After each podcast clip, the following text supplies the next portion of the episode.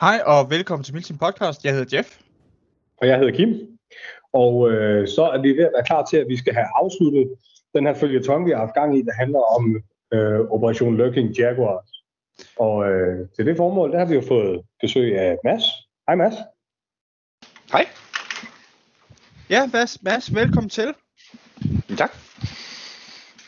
Øhm, så øh, ja, ja, jeg ved altså vi har jo lige det her obligatoriske segment, som vi skal igennem nu. Men øh, skal vi ikke lige starte med at høre, øh, Mads, hvad, hvem er du? Hvad er du for en? Jamen, øh, det hedder Mads, og de fleste af jer kender mig nok. Jeg har den rødskægget. Øh, jeg spiller på FTF. Så har jeg spillet Missim i 4-5 år snart, og er lige kommet i bestyrelsen også, i Dansk Missimforening. Ja, og hvad var du til øh, spillet her? Som vi skal øh, ja, til, til Lurking Jaguar her, der var jeg øh, NATO-fraktionsleder. Yes. For første gang. Jeg var fraktionsleder ja. i, i Milsim. Spændende. Ja, det... vi, vi mangler lidt uh, dine inputs. Så det hele det har været lidt, uh, lidt indavlet fra russersiden indtil nu jo. Ja, det lyder som om, at, at russerne har givet en uh, ordentlig røvfuld til det spil, der vil jeg sige. Ja. Øh, ja, og så selvfølgelig for at få lukket nogle af de her huller og sådan. Øh, vi, vi synes ligesom, det var nødvendigt at høre det fra den anden side af. Øh, og jeg, jeg er også meget spændt på at høre omkring dine øh, første oplevelser som øh, fraktionsleder. Mm. Ja. Men øh, skal vi øh, hoppe ud i det og øh, høre din øh, hit og shit liste, Mads? Det kan vi gøre. Det er et godt sted at starte. Ja. Altså, min første... Vil, vil du have hits eller shits først? Ja, vi, hvad har du lyst til det, først? Ja, det skal så, dig. Så lad os starte med hitsene. Yes. Øh, min første er sådan lidt en, en generel en for mig. Er det største hit for mig, det er holdet, jeg spiller på, eller makkerne, jeg har med, når vi er ude og skyde. Øh, det der med at tage afsted alene, eller tage afsted og skal hook op med et hold, man ikke kender, det vil, det vil jeg have meget svært ved at finde samme værdi i, som jeg får ud af at tage afsted med mit hold. Mm. Ja, det kan jeg godt forstå. Så det vil helt klart være bedste råd eller bedste hit til nogen, hvis, øh, hvis man skal afsted til Milsim, så skal man finde nogen, gerne på forhånd, og, og tage med med, som man kan mødes med og, og have noget sammenhold omkring det med. Ja, øh, men dermed ikke sagt, at man ikke kan øh, deltage, øh, når, når man er alene og sådan nogle ting. Det kan man bestemt godt, jeg er fuldstændig enig i, at øh, det der med at altså, have nogen, man kender, og, og, man, og som man kan rulle med og sådan noget. Der er også, øh, altså det er jo sådan lidt en floskel, men Milsim er jo kun så sjovt som dem, man er sammen med, kan man sige. Altså. Lige præcis, og det var, det var præcis det, der var min pointe. Det, det er meget sjovt, ja. hvis man har nogen, man er sammen med. Ja. Man kan selvfølgelig også godt tage afsted alene, som du siger, nogle fraktionsledere, der er lidt, øh, lidt op på beatet og hook folk sammen og sådan noget. Det, det kan gøre meget, ikke? Mm. Ja. Ja, godt men, shout-out. Men ellers så min, øh, min første rigtige hit, det er en ordentlig rygsæk. Og ja. Det, der tænker jeg både på de store øh, BSO-taktiske rygsække og, og på daypacksene. Mm. Det er super vigtigt. Der er en kæmpe forskel på, hvor store rygstøtterne er, og hvor lange er skulderstropperne, og hvilke vinkler har de, og så videre, og så videre. Jeg har, jeg har kastet min kærlighed på 511's uh, Rush-serie. Det er også en populær rygsæk. Ja, det må man sige i, i de forskellige størrelser, der nu er. De har lige kommet med en ny, der hedder Rush 100. Øh, og den vil jeg godt give et shout-out til. Det er godt nok den bedste øh, BSO-rygsæk, som jeg personligt har prøvet. Hedder den 100, fordi der er 100 liter? Eller? Nej, det, det gør den faktisk ikke. Øh, 511 har valgt at dele den op i timer, man skulle kunne klare sig med den her rygsæk. Nå, okay. Og, og der mener de så, at, at man ville kunne klare sig minimum 100 timer med den der, ikke? i forhold til mad og vand og sovegrej og så videre. Hvor stor er den? Ja, er det 88 liter eller sådan et eller andet? Nu bliver jeg sgu lige i tvivl. Ja, okay. Det er også en rimelig pænt, skulle jeg mene. Ja, det er faktisk en ret, ret fin rygsæk. Mm. Jeg har prøvet mange af de her store BSO-rygsækker. Nej, 60 liter står der sgu her. Ja, okay. Nå, ja, okay. Nå, jeg har prøvet mange af de der store øh, BSO-rygsække. Jeg har kraftigt ikke fundet nogen, der jeg synes, der var rigtig gode, og hvor det hele kunne være i, og der samtidig var plads nok til, når vi spiller hardball. Men også godt, at vi kunne have en daypack enten ned i den, eller spændt uden på den, eller hvad man siger, ikke? Øh, og der passer Rush 100 bare til, til mine behov. Ja, og så er det, det alt de lort, du har dernede i? Så har jeg alt mit grej dernede, og så har jeg så i Rush-serien, der er en, en lille daypack, der hedder en Rush 12'er, som er den mindste, de har i rigtig rygsæk. Øh, den spænder jeg udenpå min Rush 100. Ja. Med 511, de har sådan et øh, tier-system med clips og, og remme og alt sådan noget. Man, øh, så man kan spænde det hele sammen og sætte det ordentligt sammen. Vi kan lige droppe nogle links og nogle billeder, hvis der. Jeg har også nogle billeder, hvor jeg har sat det hele sammen. Ja, fedt, fedt, fedt, fedt, fedt, fedt. Ja, dem skal vi bruge. Øh, ja, det er faktisk mit første hit. Find ud af, hvilken rygsæk du har brug for, hvilken størrelse, og så prøv nogle forskellige. Det behøver ikke at være 511. Jeg har kastet min kærlighed på 511, fordi så har jeg købt det hele i den. Og en af tingene, der også gør det, det er, at 511 de har været snedige med deres skulderstropper på alle deres rygsække. De har en vinkel, der gør, at hvis du har en af deres plate carriers eller deres chest rigs på, så ligger stroppene oven på hinanden. Man har ikke det der, hvor der ligger en strop yderst på skulderen, og en stroppe helt ind i nakken og alt det der. Så det er ligesom sådan, øh, altså de er integreret, eller hvad? Ja, det kan man faktisk godt sige, at på grund af den vinkel, som, øh, som stroppene på rygsækkene har, så har du både stroppe fra rygsækker og fra plate carrier ligge præcis samme sted. Nå, Nå, Fordi det de er ligesom er både vinklet og buet, og ja, de ligner sådan en slange, hvis man kan sige det sådan, i deres udformning. okay. Det synes jeg var ret smart. Det er sgu da rimelig snedigt. Ja. Ja, har du altid rygsæk med, øh, når du er ude? Altså, øh, Ja. også når du er ude af BSO? Til Milteam har jeg altid min rygsæk med. 24-7. Hvad, hvad, har du, hvad har du i den? Jamen, øh, jeg har, på FTF har jeg overtaget rollen som Oscar, så jeg har blandt andet øh, en masse ekstra batterier til min radio og en lang Oscar-antenne, Ja. som stikker op af min rygsæk. Øh, så har jeg altid, og det er sådan en standard, vi har lavet på, på STF, at vi har altid mad med og vand og så videre med, så vi kan klare os minimum 6 timer. Så det er lidt forskelligt øh, med, i forhold til, om man har jetboil, eller små pastaretter, eller, eller hvad man har med, og så camelbacken, ikke? Ja, okay. Hvis øh, spillet tillader det, så har jeg kugler og gas, og jeg har altid nogle ekstra batterier, både til radio og til gevær og så videre. Ja, og, og Mads, du sagde, du var Oscar. Kan du ikke lige, øh, for de uindvidede, lige fortælle, hvad er en Oscar? Jo, øh, Oscar i Dansk Musicforening er, er ham, der har radiokorrespondancen med de andre enheder i fraktionen og med fraktionslederen. Øh, og reglen er så den, at man skal være, være synlig markeret som minimum med, med en lang antenne på sin rygsæk eller vest. Yes. Yes. Perfekt. Det var den første. Ja. Så har jeg, øh, det er også en lidt mere vag en, men min nummer to er, er det, det rigtige mad i den rigtige mængde.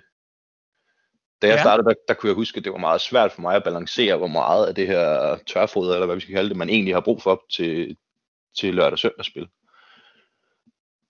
Og hvor meget værdien i at have varm mad med, den egentlig, den egentlig gør for dig selv og din, øh, din mulighed for at kæmpe i weekenden. Man bliver vildt nedkæmpet, også selvom det er om sommeren, hvis man ikke får noget varm både mad og vand. Så, så taber man skulle sutten lidt, eller det gør jeg i hvert fald. Øh, og der er det bare vigtigt at, at finde noget mad, man synes, man gider at spise, og som, øh, som giver både varme og energi. Ja, Og så, og så især den rigtige mængde, så man ikke løber tør midtvejs. nu kan du ikke øh, fortælle lidt om, altså du siger øh, den rigtige sammensætning og den rigtige mængde, og hvad man har brug for, øh, altså det er selvfølgelig individuelt, men hvad så, hvad er det du, hvad er det du har gjort der erfaringer?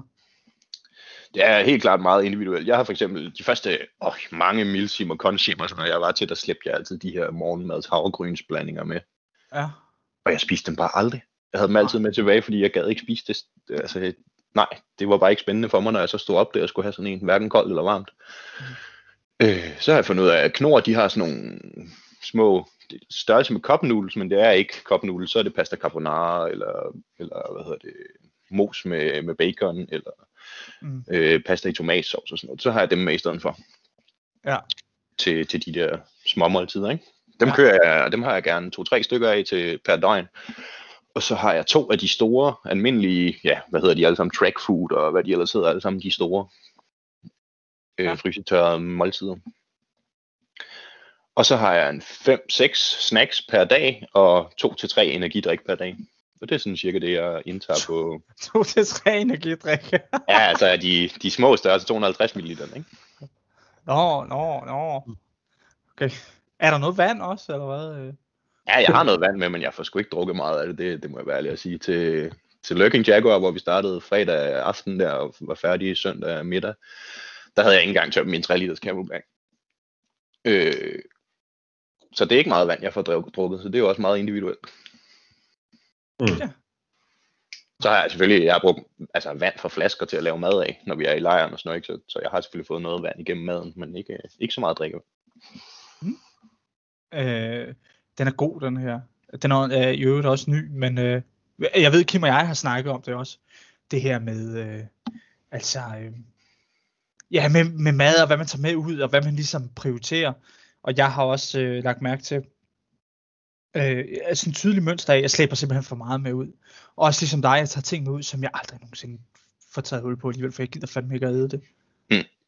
Øh, Nej, man, man står altid der om søndagen, så har man slæbt øh, en masse med tilbage. Ja, og det er skidt dumt.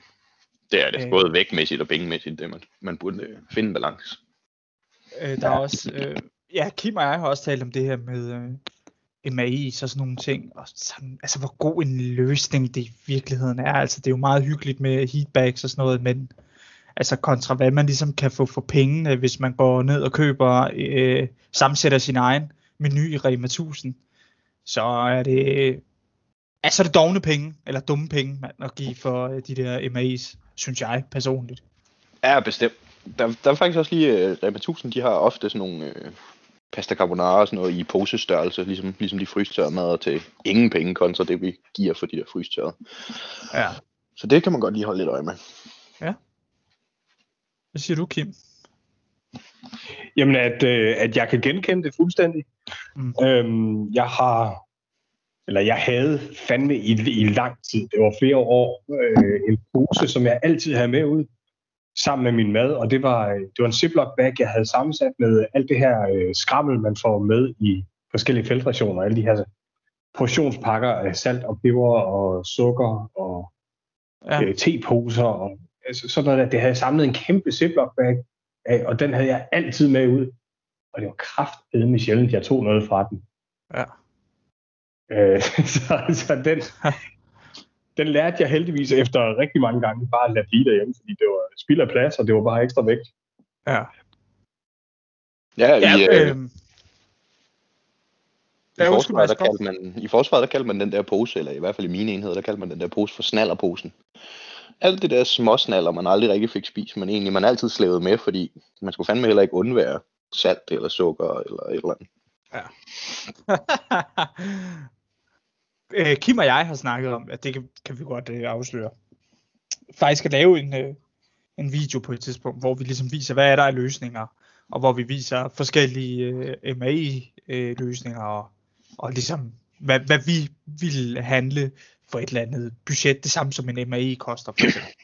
Ja, god idé. hvad der er godt at slippe med ud og lave mad på, og sådan nogle ting. Det er, det er et projekt, vi... Øh, Det bliver sådan en gang øh, Milsim øh, spise med priser.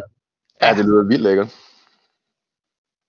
Ja, også fordi der er sgu mange, altså det er mit indtryk, at øh, alle os tre kender den her, du ved, og øh, altså den her fejl, hvis man skal bruge et lidt grimt ord.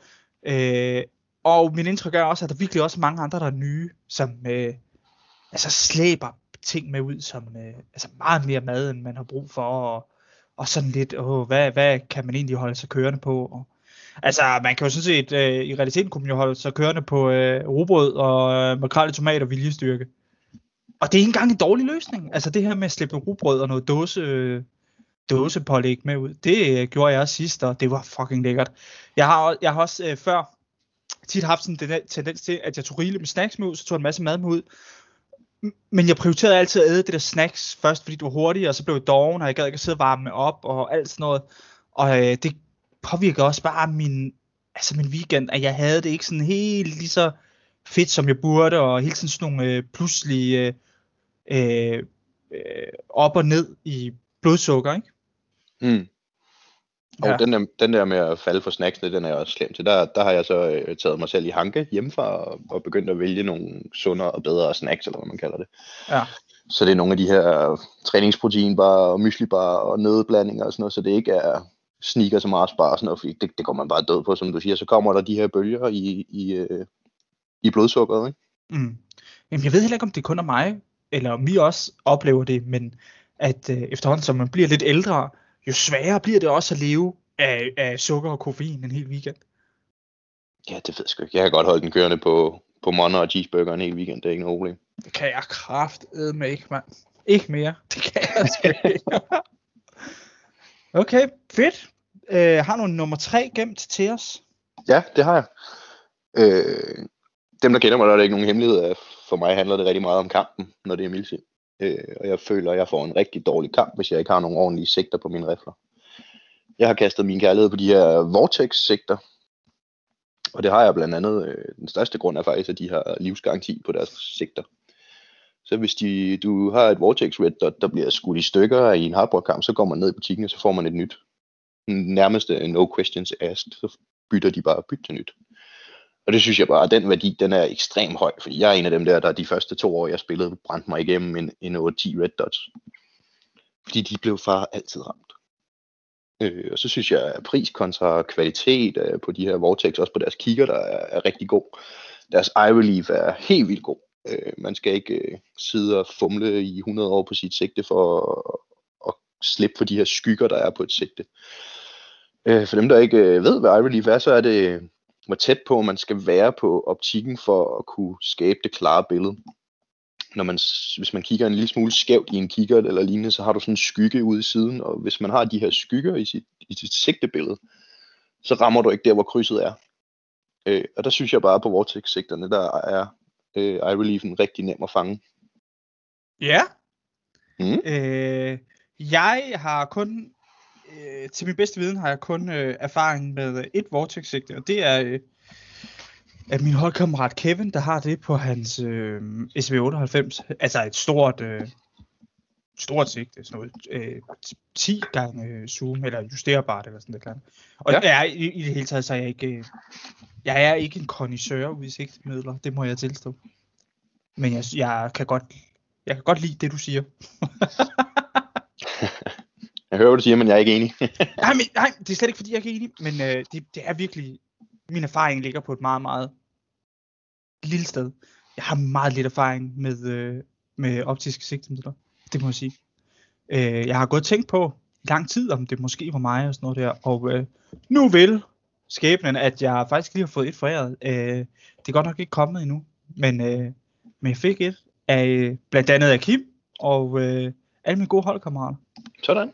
Ja, øh, så det glæder jeg mig til. Øh, glæder mig rigtig, rigtig, rigtig meget. Øh, og det er jo også en øh, ny verden, der åbner sig for mig. Ej, det er sindssygt spændt på. Var det så et Vortex, de havde revet sig og købt til dig, eller? No. Nej. Nej?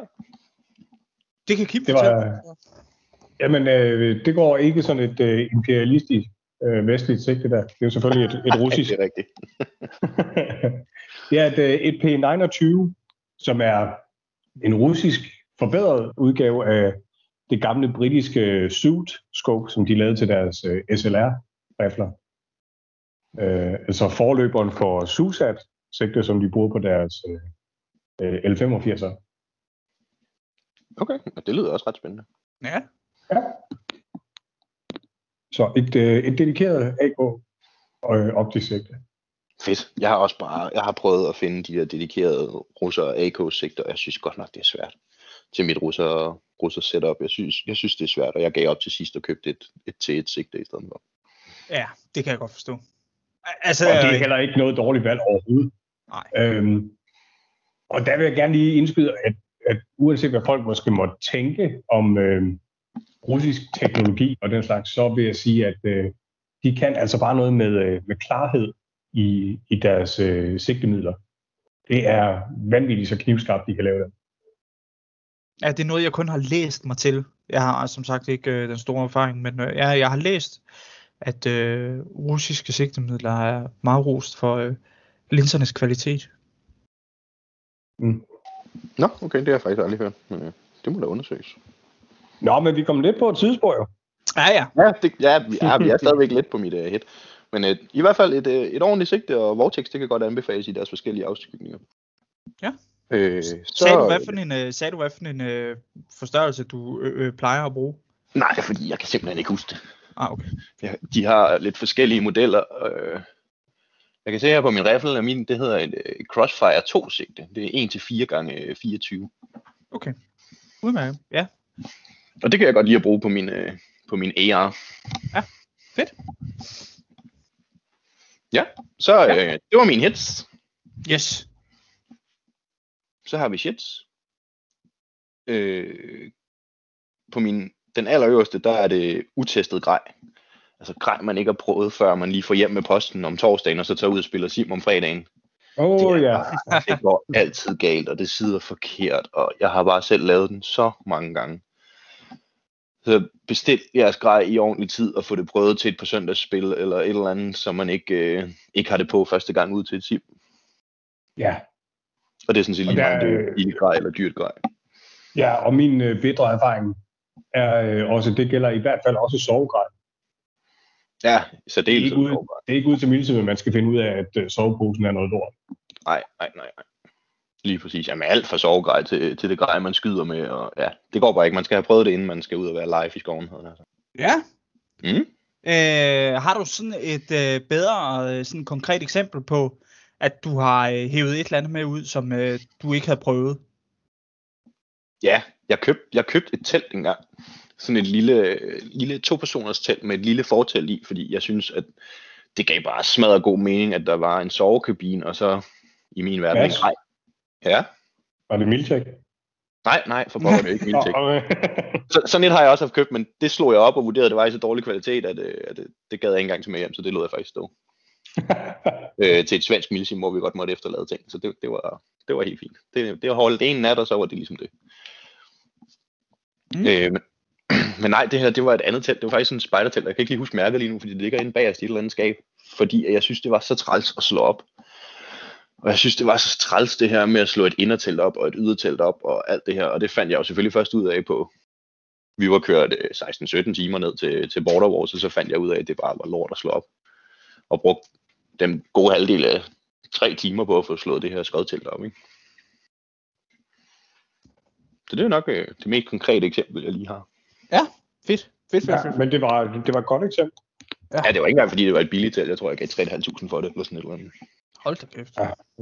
Nå, Ja. men øh, så ved lytterne, at øh, hvis de mangler et øh, billigt telt, så har Mads det. Ja, så siger I bare til, hit me, så finder vi en god pris. Ja, omkring 3-4.000, ikke? Jo, lige der omkring. Der er også noget patina, og det har været med i udlandet og alt sådan noget. Det, det pynter alt sammen.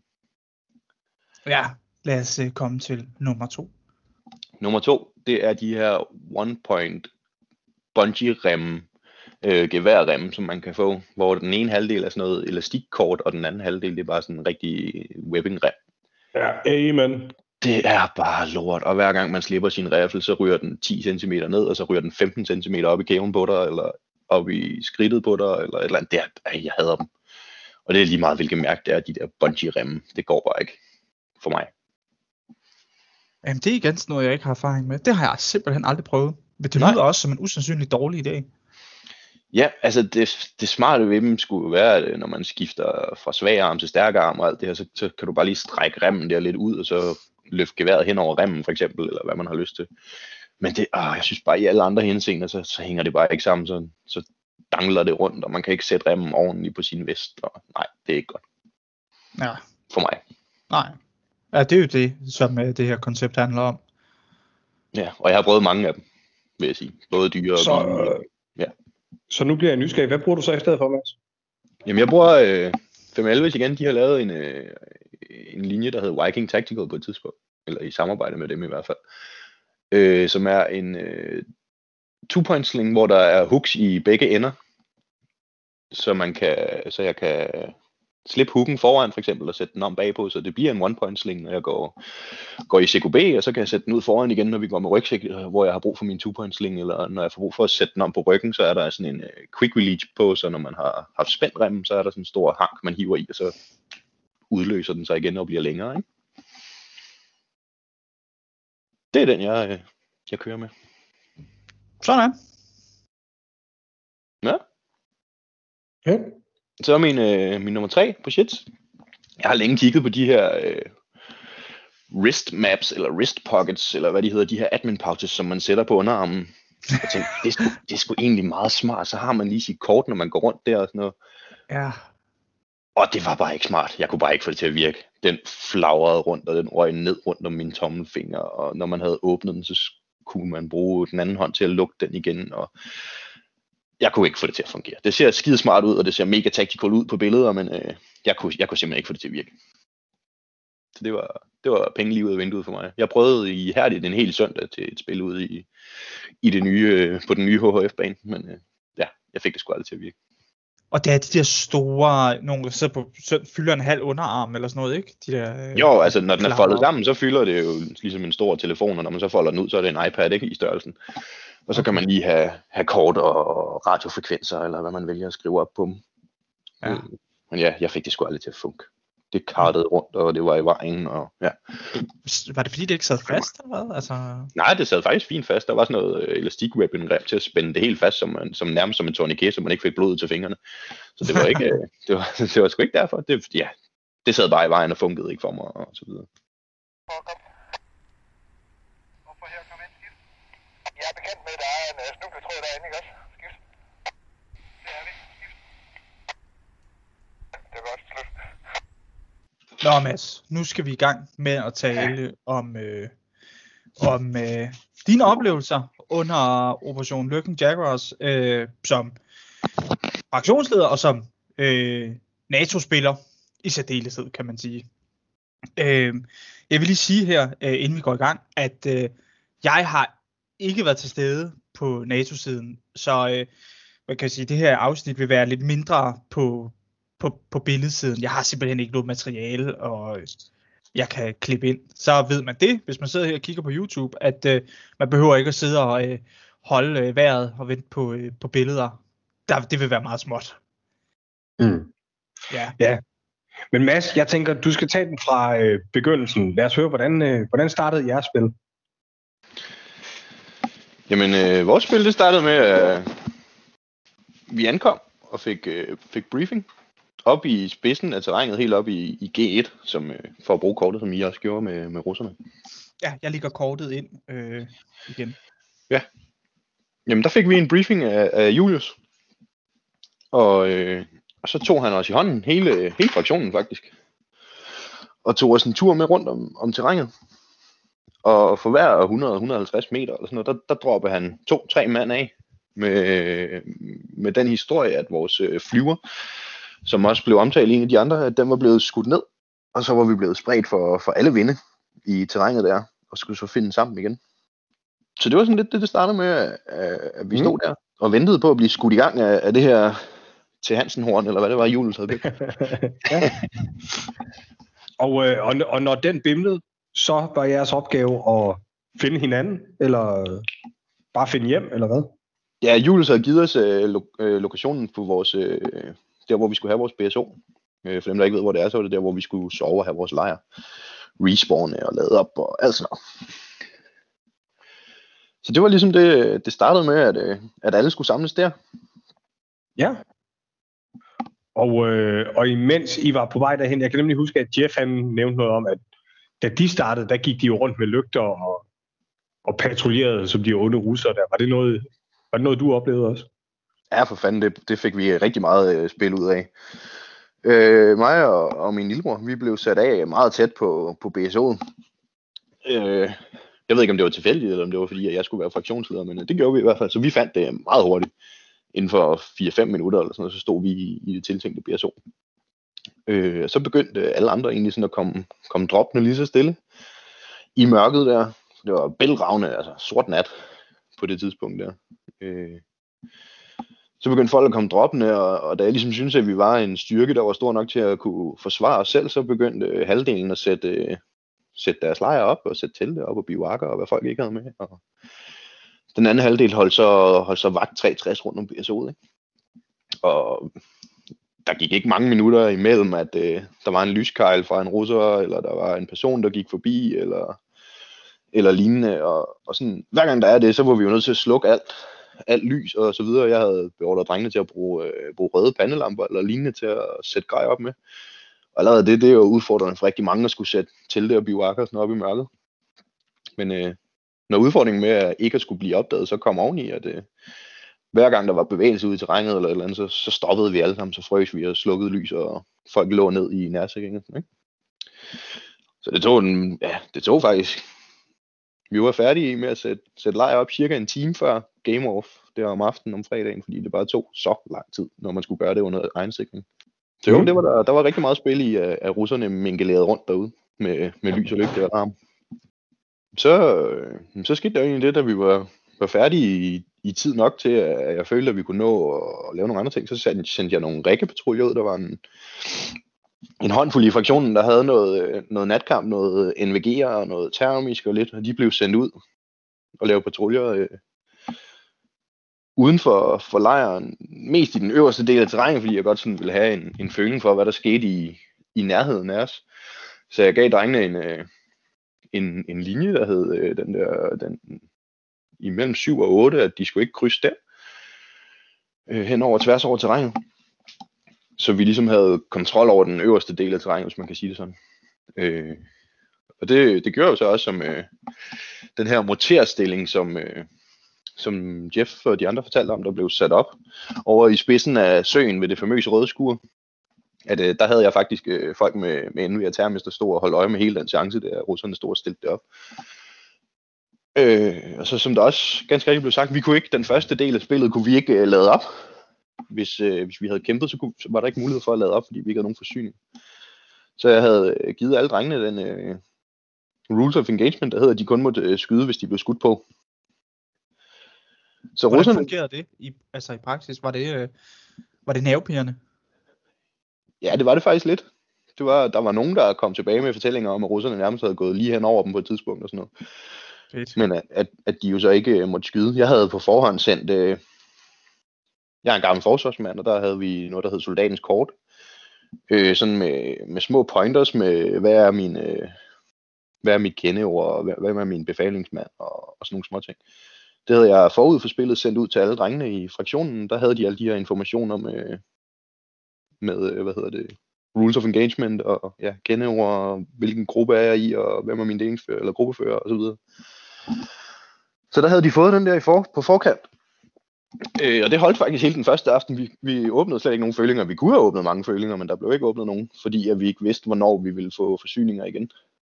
Så ja, det der med at sætte motorstillinger op i nattens øh, mulm og mørke, uden der var nogen, der opdagede det, det, øh, det var ikke helt sådan, det var fra NATO's synsvinkel i hvert fald. Vi, øh, vi var helt klar over, hvad der skete, og hvor mange I var dernede, og, og så videre. Men øh, jeg valgte, at vi, vi ikke havde folk nok, der var færdige med lejren til, at vi ligesom kunne iværksætte et, øh, et funktionelt angreb der. Mm. Og det lyder, det lyder rigtig fedt det her. Det lyder som, hvad skal man sige, essensen af, af Milsim kontra alle mulige andre Airsoft-spil, at, at nogle gange der handler det om ikke at skyde. Ja, øh, det er fedt. Og der faktisk er rigtig meget spil forbundet med det. Ja, altså ta- taktisk kan der jo være mindst lige så meget i ikke at skyde, som der kan i at være at tabe en kamp, ikke? Ja, altså, præcis. Jeg synes personligt, det er rigtig fedt, det her med, at øh, vi har rent og, øh, og lavet et show, og der rent faktisk er nogen, der har set på det og fået noget ud af det. Det, øh, det har jeg det pisse godt med. Altså, det synes jeg bare er fedt. Øh, og så er det jo, ja, altså for mig, der sker der jo ikke noget andet, end jeg går rundt og har en formodning om, der måske er nogen, der kigger på mig på et eller andet tidspunkt. Men øh, altså få det bekræftet, også det her med, at, øh, at der er nogen, der har oplevet, at øh, der har været øh, russiske soldater, der næsten har jogget på dem. Ikke? Det synes jeg bare er super fedt, mand. Altså, det, det er da lige så godt som øh, en hvilken som helst ildkamp, vil jeg sige. Ja, præcis. Ja, altså, og, og folk får ikke lov at opleve det sædvanligvis, hvis, øh, hvis de begynder at skyde på alt, hvad der rører sig, når vi er ude på 50 meter. Ja, lige præcis. Nej, altså det, det var meget tæt på, på galt på et tidspunkt nede, nede omkring søen, var der nogle af de termiske drenge, der meldte ind, at, at de havde spottet Jeff og en mere, der kom ud af en lysning, øh, om de måtte tage den kamp, hvor jeg siger, prøv lige, prøv lige at afvente, og så, så træk lige vejret.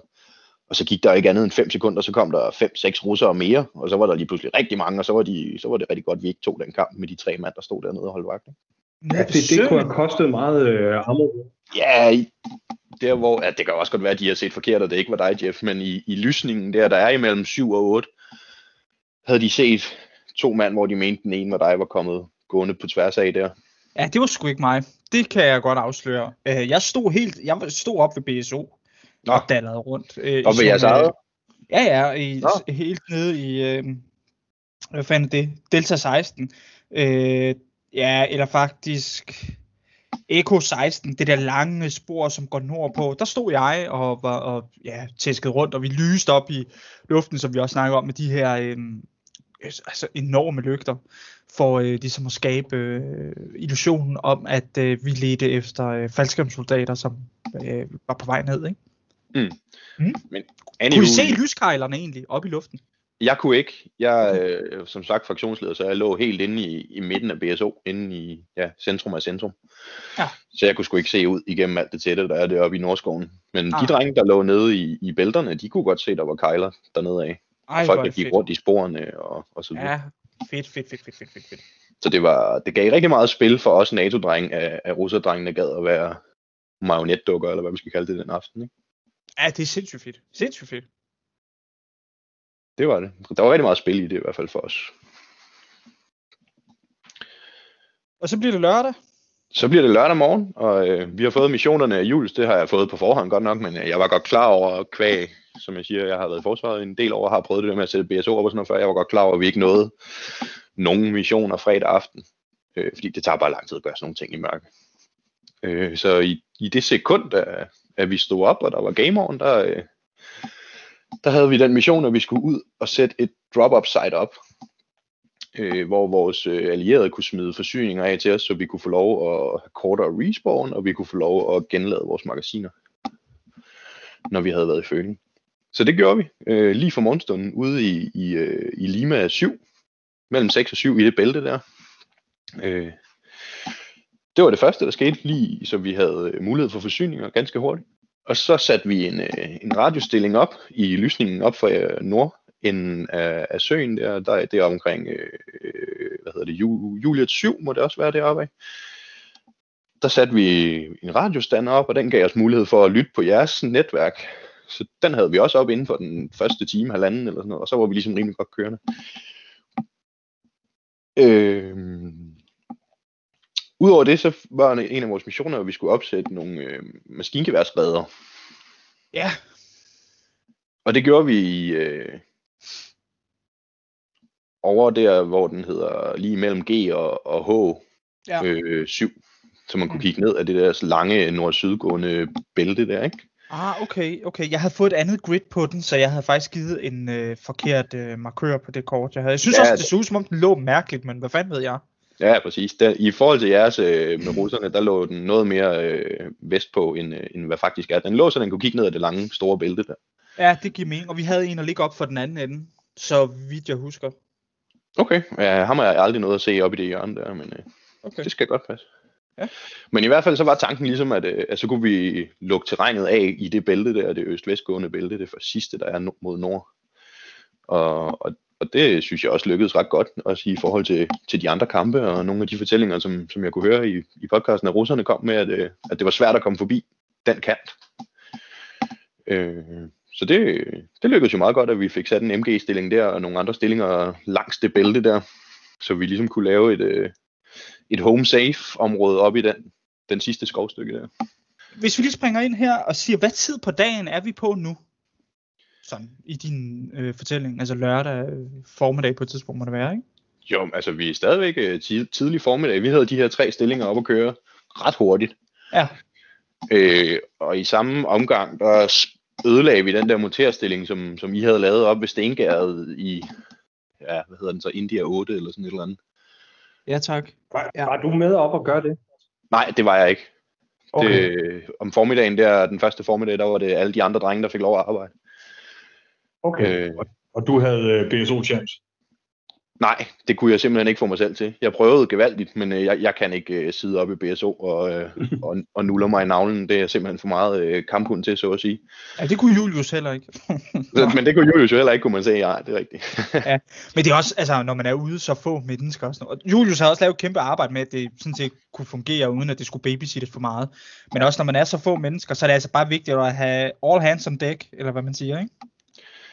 Jo, og så jeg har, jeg har noget erfaring med at være fører, som sagt igen for forsvaret, så jeg, jeg ved godt, at jeg skal føre fra fronten. Jeg kan ikke sidde om bagved og danne mig et billede af, hvad der sker. Det, det har jeg ikke øh, det taktiske overblik til. Jeg skal med frem og se, hvad der sker. Jeg skal med frem og være med i kampen.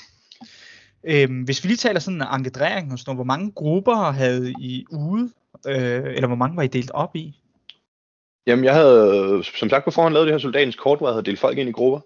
Ja. Øh, og jeg havde delt øh, min fraktion i fire grupper. Ja. Vi havde en, øh, en 9-mandsgruppe, som var FTF, og så havde vi en, øh, en 7-mandsgruppe, som var Tor, Ja. og så havde vi en 4-mandsgruppe, som var øh, to ukendte hold, man vi ikke rigtig har, har mødt før. Okay. Øh, og så havde vi en femmandsgruppe, som var War Dogs og en, øh, en løb, løsgænger. Og var, var der en rotation i øh, det her? Øh, var der nogen, der var QAF, og nogen, der var nærsikring, og så var de andre ude og løse opgaver, eller hvad? Altså, jeg prøvede meget at arbejde efter, efter hvad skal man sige, frontprincippet. At hver gang vi, vi vandt en front, så rykkede vi alle frem. Og, og prøvede at tage en ny front, så man skar terrænet af i små, øh, små stykker hele tiden. Ikke? Øh, der var ikke rigtig nok til, at man kunne have en QAF stående klar i BSO og så videre. Nej, nej. Så vores, øh, vores QAF, den bestod hele tiden af, af gruppen til højre eller venstre for dig, så hver gang der var en, en anden gruppe havde en føling, så, øh, så tog jeg en beslutning, om det var tredje eller fjerde gruppe, der, der hængslede på den føling. Ja. Og det gik, øh, det synes jeg gik rigtig godt, indtil til den der famøse radarstation, den blev sprunget i luften lørdag eftermiddag aften. Ikke? Nu, nu tager vi øh, sårene på, øh, på, på, på forskud, hvad vil jeg sige. øhm, ja, hvis vi lige samler op, øh, hvor vi ligesom har sluppet, I begynder at øh, komme ud og arbejde i terrænet, I får nedlagt øh, motor øh, der, og alt det der hejs der. Hvad, så- hvad så? Altså, hvad, hvordan øh, forløber formiddagen sig videre derfra? Jamen, så er vi jo sådan set ved at være der, hvor formiddagen er ved at være slut, og så går vi ind i middagen. Ja. Øh, og der har vi lidt kampe frem og tilbage med, med jer. Øh, op ved søen og i det store bælte der. Hvad er Mm. jeres indtryk af situationen på det her tidspunkt? der, der, der synes jeg egentlig, det går meget godt. Det går meget hurtigt fremad med at forklare de her missioner, og kampene går sådan meget godt. Ja. Meget, øh, meget ligeligt. Jeg vil gerne Ja. lige øh, indskyde, at helt generelt, så synes jeg, at russerne, de havde, øh, det ved jeg ikke, taget speed eller sådan et eller andet den weekend der. Der var fandme knald på, og der var fandme, fandme kamp om stillingerne og sådan noget i forhold til, hvad man sådan plejer i forhold til, når vi spiller mod øh, de gamle russerdrenge, synes jeg. Synes ikke, der plejer at være helt så meget øh, gejst og gang i den, som der var i den her weekend, og det må man sige, der var. Og satan, vi skulle, vi skulle knokle for at få tingene til at ske den her gang, synes jeg. Ja, fedt. Ja, det var vildt fedt. Det var, ja, genialt. Jeg elsker det. Jeg tabte tråden, Mads. Du må simpelthen bare lige, du samler bare op, hvor du synes. Ja, jamen, øh, vi bokser lidt frem og tilbage ude ved... Der er meget kamp i løbet af den weekend der, ude omkring den sø der, på den vestlige side af den sø der. Ja, det er der. Øh, og det finder vi jo så ud af noget senere, at det er fordi den der AA-stilling, stralestillingen, den ligger nede i, i det skovstykke der lige under søen, ikke? Mm. Så det giver pludselig meget god mening for os, da vi kommer derned. Ja. Øh, det, det første angreb, vi, hvor det er nogen, der vælter der ned tilfældigt, hvor NATO bare får en seriøs losing og, og ikke kommer tilbage igen, havde nær sagt, men i, i hvert fald et seriøst klaps den første gang, vi render ned, eller en 11-12 mand eller sådan noget fra min fraktion, der bliver smasket første gang. Så trækker vi ligesom følehornene lidt til os til middag der, og får folk, folk får lov at spise, og får lov at mætte, ikke, og alt det der, der nu sker. Og så går der faktisk en times tid, eller sådan et eller andet med det. Øh, mens at vi kører lidt rotation på den der radiostilling, fordi en af, en af kriterierne for den var, at den skulle være bemandet for, at vi kunne lytte på jeres net. Ja, øh, og apropos det, hvad, øh, hvordan lød det så på, øh, på russernes delingsnet? Fik I noget ud af det, og altså alt det der? Altså, jeg nåede personligt aldrig at være med på den, fordi jeg havde simpelthen nok i, øh, i fraktionslederchancen. Jeg havde øh, alle fire øh, grupper på, i øret hele tiden, og samtidig havde jeg min egen FTF-dreng i det andet øre. Så jeg nåede aldrig at være med til at lytte på jeres net, men øh, jeg ved, at War Dogs, for eksempel, de brugte det rigtig meget, at de lyttede til jer, Ja. øh, når de rykkede igennem terrænet og var ude at række. At hver gang de, der var nogle af jer, der sagde, at de havde set dem, så omgik de og tog en anden rute, ikke? Mm. Og trak sig lidt, og ja, de her ting. Og det, det, det passer også med det, som vi hørte i øh, sidste afsnit, det her med, at øh, altså, så kommer der melding, og så øh, når der kom folk derud, så var NATO væk. Altså hele tiden hurtige til at skifte stilling, og aldrig være det sted, hvor at, øh, vi troede, at de var. Ja, ja, man kan sige, at jeg ændrede også uh, rules of engagement der fra morgenstunden af om lørdagen, da vi havde sat for, forsyningsdroppet op, der ændrede jeg rules of engagement til, at, uh, at de måtte kun uh, tage kampe, de var sikre på, at de kunne vinde, hvis man kan Ja. sige det sådan. Ja. Uh, netop fordi, at vi var 25 mand, og er der 6-8 mand, der går ned, så går der en halv time, tre kvarter, før de er inde i kampen igen, og det er fandme meget i, Ja, i, det er det. i det terræn, når man var 25 mand, ikke? Ja, ja. Øh, der kan man så snakke om, hvor succesfuld at den ordre, den blev, den blev udført. Nogle gange så tror man jo, øh, nogle af dem måske, de har været lidt mere gun end de egentlig har været, og kunne, kunne bide over en større kage, end de, end de kunne, ikke? Mm. Øh, så nej, den holdt ikke hele vejen igennem, men jeg tror alligevel, at øh, jeg følte, at det, at det gav lidt, at man i hvert fald omgik hver anden kamp så. Ja, Eller Ja. trak sig fra hver anden kamp frem for bare at blæse ind i hvad som helst. fedt. Og det er jo også første milsim i Gud ved hvor længe, så folk var jo også øh, helt liderlige på den der trigger der, der skulle ske Ja. ja. noget, ikke? 100 også, man er ligget og blevet uh, teaset der om aftenen, og ikke Ja, måtte skyde ja, og sådan noget der. Ja, Ja, sikkert. præcis. Det var der mange af NATO-drengene, der sagde i hvert fald, at Åh, så lå vi hele aften og kunne have skudt nogen, og, Ja. ja. og så gjorde vi det ikke, og så skal der bare ske noget her lørdag morgen, og jeg var bare sådan, jeg prøvede sådan lidt, ja, det er roligt, roligt, vi skal ikke, øh, det er jo ikke noget, vi bliver smasket den første time, og så alle skal op og respawn og sådan noget. Fedt. Men, øh, Ja. Og hvad hvad, så? Ja. Hvad sker der så? Så spiser vi noget frokost, og det bliver eftermiddag og sådan noget, så så kommer I op og angriber den her radiostilling her. Vi har jo ikke, øh, vi har ikke haft, haft kendskab til de her jammer, som, øh, som I snakker om, I er ude sætte op og sådan noget. Ja. Det har vi jo slet ikke øh, fanget, at, at det var derfor, I væltede rundt op i vores mest nordlige del hele tiden, før at, Jules kom og sagde, at nu er der sat jammer op, og jeres radio er ned. Mm. Øh, men så kom I op, og vi havde den her kæmpe storslåede kamp omkring den her radiostilling her Ja. det var, det var en kamp, må man sige. Øh, jeg tror, jeg mistede halvdelen af fraktionen eller sådan noget i den kamp der, og det så også ud som om, at vi gav russerne nogle, nogle tab. Øh, ja, der boksede vi længe. Det føltes som om, vi boksede der i flere timer, men det har nok været en halv time, hvis alt kommer til alt. Ja, men det var også, altså, det, der var bare rigtig meget, øh, vi havde jo skubbet, hvad kan man sige, vi havde skubbet fronten et godt stykke nordpå, så der var bare rigtig meget aktivitet, specielt lige oppe i det område, og mange af de her følinger, ligesom du siger, ja, de smelter sådan, ja, det virker som om det er lang tid, fordi jeg tror, der sker rigtig mange ting, som ender med at smelte sammen, ikke? Jo, helt sikkert. Jeg vil også Ja. ja. sige, øh, måske lige indskyde fra formiddagen, middagen der, at, øh, at hver gang vi trak os, eller hver gang vi tabte en føling, eller hvad man siger, så, så blev terrænet lige skubbet 50 meter længere op mod nord, ikke? Øh, Den Ja. her kamplinje, som I siger. Så da vi når middag, middag starten af eftermiddag der, der er, der er frontlinjen faktisk der imellem 7 og 8, at vi, vi kan ikke komme meget længere ned, uden at rende ind i nogle af jer. Nej. Ja. Øh, ja. ja, så havde vi, vi havde nogle udfordringer der om formiddagen med, med noget blue on blue og, og sådan lidt. Øh, jeg tror, jeg blev skudt tre eller fire gange til det event der samlet set af, af mine egne drenge. Ikke? det var sgu sådan lidt, øh, det, var- det, var, ah, det var lidt øh, demotiverende til sidst. Ja, Men det første, hvordan kan det være? Var det tætheden i vegetation, eller ja, en blanding af, stress, af eller... ja, vegetation og stress. Og, altså den første gang, der, øh, der kommer vi ned.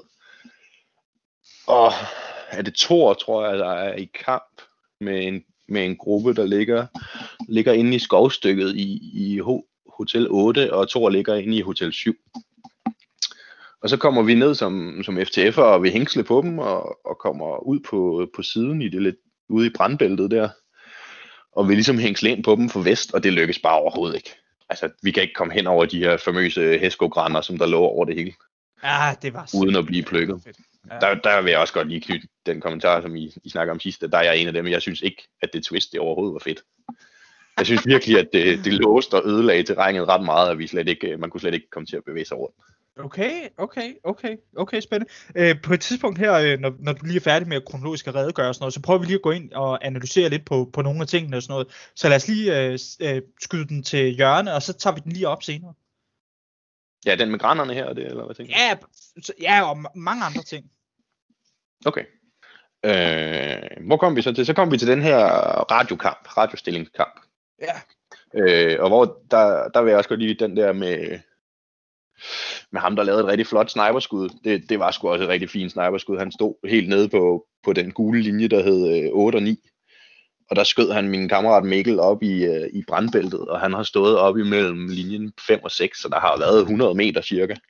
Det var sgu et, øh, det var et rigtig flot skud, og det var også Mikkel, der råbte øh, flot skud, eller godt skud. Eller, ja. Ja, ja, ja. Og det var ligesom, øh, efter det så kom, så var det ligesom om, at vi fik lidt blod på tanden, eller, eller også havde I klaret det i skue, eller hvad man siger. Det vandede i hvert fald ud, sådan, så I trak jer, og vi overtog stillingen igen. Mm. Men vi havde så mistet den her radiostation. Øh, så vi mistede muligheden for at lytte på jeres øh, kommandonet der. Og det følte jeg egentlig ikke øh, gav de store udfordringer i, i vores ellers fremrykning eller vores, vores virke. Men så gik der et, et par timer, hvor der var småkampe rundt omkring, og vi var nede og besøge den der Astrala-site et par gange, uden at, uden at det lykkedes, og så videre. Øh, og så lige pludselig så ringede Julius på min private telefon og sagde, at øh, russerne de har sat øh, jammer op, så nu kan I ikke længere bruge jeres radio overhovedet. Øh, okay. Det var sådan lige lidt spændende, når vi slet ikke kunne snakke sammen, heller ikke internt i grupperne eller noget som helst. Okay. Og så faldt det sgu ligesom øh, lidt fra hinanden det hele. Så begyndte, så begyndte de rigtig at, at give os nogle tæsk, vil jeg sige, efter det. Mm. Fordi jeg synes, at vi havde, som jeg sagde, det her med, at der ikke var nogen QRF, så vi hængslede på hinanden hele tiden. Og det faldt ja. jo totalt til jorden, da vi mistede radiokontakten til hinanden. Ja, det er klart. Når man ikke kunne koordinere med hinanden. Ja. Ikke? Ja. Så efter det, der følte jeg jo godt nok, at vi fik tæsk hele resten af lørdagen. Ja, så havde vi en kamp med jer ude, ja, ja med russerne ude, i, øh, hvor I havde været, jeg tror, I havde været ude at sætte den sidste jammer, ude ved vores drop site derude i, i Lima 7, Lima 6. øh, hvor vi så havde en, en, en kamp mere, en stor kamp, hvor øh, FTF sad faktisk og spiste frokost der. Øh, og så, så blev der angrebet derude og smed, hvad vi havde i hænderne, og kun, kun lige to de magasiner, man kunne have i hænderne nærmest, og stormede ud i kampen. Ja. Øh, hvor jeg offrede mig selv, havde jeg nær sagt, at løbe, løbe lang flankemarsch og komme ned i, i skovstykket, nede i, helt nede i Lima 9-8 stykker, så jeg lå dernede, og da russerne så trak sig, så fik jeg savet en 5-6 stykker i ryggen, og det, det var rigtig rart, vil jeg sige, når vi lige havde mistet vores radio, noget. det, det, det var godt til mig. Fedt. Ja, Hvad fanden, så, jamen, så skete der jo ikke så meget, så boxede vi lidt frem og tilbage, og så en, Hvordan forløb aftenen og natten sådan for jeres vedkommende? Jamen, som, som noget af det første på aftenen der, det var, at øh, vi havde faktisk klaret alle de missioner, vi skulle, øh, udover at fange øh, Julius. Ja. Og, og det her Strela site, forresten, det er også først efter Julius, men, men vi havde kun de to missioner tilbage, så, så alle de blev sendt ud på, på kamppatruljer, eller hvad man siger derfra, at øh, alt, hvad vi mødte, skulle nedkæmpes, så vi kunne fange Julius, og vi kunne få overtaget i forhold til at få nok af jer til at respawn, til at vi kunne overtage det her Strala site. Ja. Og så kom der jo den her famøse kamp, hvor, øh, som I også snakker om, hvor I, I prøvede at storme os op øh, af den der tange langs søen. Ja, ja. Øh, hvor, som I siger, at der ligger en hel gruppe derinde i skoven på den anden side og plukker ud. Ja. Øh, der vil jeg godt lige, øh, lige påpege, at det var egentlig bare øh, Peter og Lasse fra FTF med hver deres LMG, der bare lå og sprøjtede, som om der ikke var nogen i morgen. Ja, ja, ja, ja, ja. Ja, vi var ikke i tvivl om, at der var øh, støttevåben derinde i hvert fald. Det var Nej. øh, fremragende. Fra, og en rigtig god stilling også, som vi også øh, gjorde brug af på et tidspunkt. Kæft, den er god, den der skov. Altså helt mørkt nede under. Man Ja, kunne men- ikke se noget som helst. Ja, de to drenge der, de lå rigtig godt og tykkede der i, i spidsen af det skovstykke der, så, så kunne vi se, at der var nogle af jeres, der prøvede at storme os hen over den tange der. Ja. Så mig og Mathias og Mikkel fra FTF, vi rykkede baglæns igen og kom ned og stod ned for enden af den tange der. Ja. Og ligesom sappede jeg, da I kom der. Ja. Og så kunne jeg så forstå på podcasten, at det var dig og Kevin, der var tilbage i live, som skød på os op fra den anden ende af. Ja. Og da vi så begynder at bokse deroppe af, øh, i tangen, der er så den første mand, russisk, der ligger såret, jeg kommer hen til, det er fandme Julius, der ligger der og bløder med det hele. Ja, Så det var jo, det var jo perfekt, og jeg fik koordineret de andre, de gav en masse støtte så jeg kunne trække Julius ud, og, og sådan noget, så, så fik vi trukket ham ned til det stengær der. ja. Og så tænkte jeg, jamen det er jo fedt nu, den her mission klaret, og Julius trækker et woundcard, og så er han skudt i hovedet, ikke? Ja. så gik ballonen bare helt flad lige med det samme. Ej, det. Ej, jeg elsker Boomcards med det der twist, ikke? Altså, Ja, det synes ej, jeg også, der, vi det var giver- bare, Ej, bare men helt hyped, og adrenalin over at trække ham ud, mens der var ild og boks, og ja, men det var perfekt, og så trækker han bare et insta-død woundcard. Øh. Ej, ja.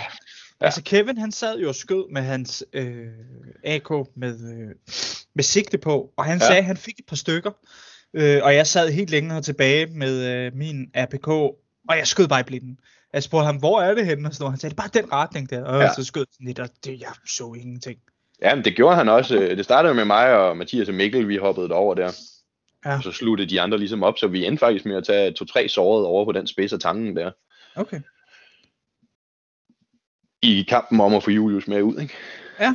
Så der er Kevin har helt ret, han, øh, han gav os kamp til stregen om at, om at trække øh, tandløs med, øh, Julius med ud.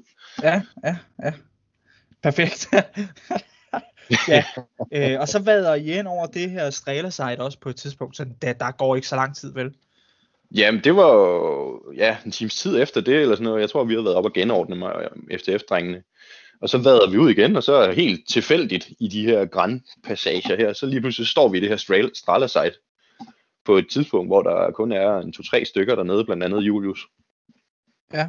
Og så får vi så overtaget det her stralersite, fordi I ikke var flere, end, end I var dernede. Og vi tog et par sårede, men øh, vi vurderede, at, eller vores gruppefører Anders vurderede, at øh, det var bedre at springe det her stralersite, end det var at redde vores egen sårede. Så, så vi sprang det her stralersite med, med egne sårede og helt lortet ind i stillingen. Ja. Og trak os ud igen. Og hvad var det, det gjorde? Hvad indflydelse havde det? Absolut ingenting, Nå, okay. må jeg være ærlig at sige. okay. Der var mange øh, gode missioner på NATO-siden, men det var faktisk kun den her radio, der gav os noget, og dropsitet, der gav os noget.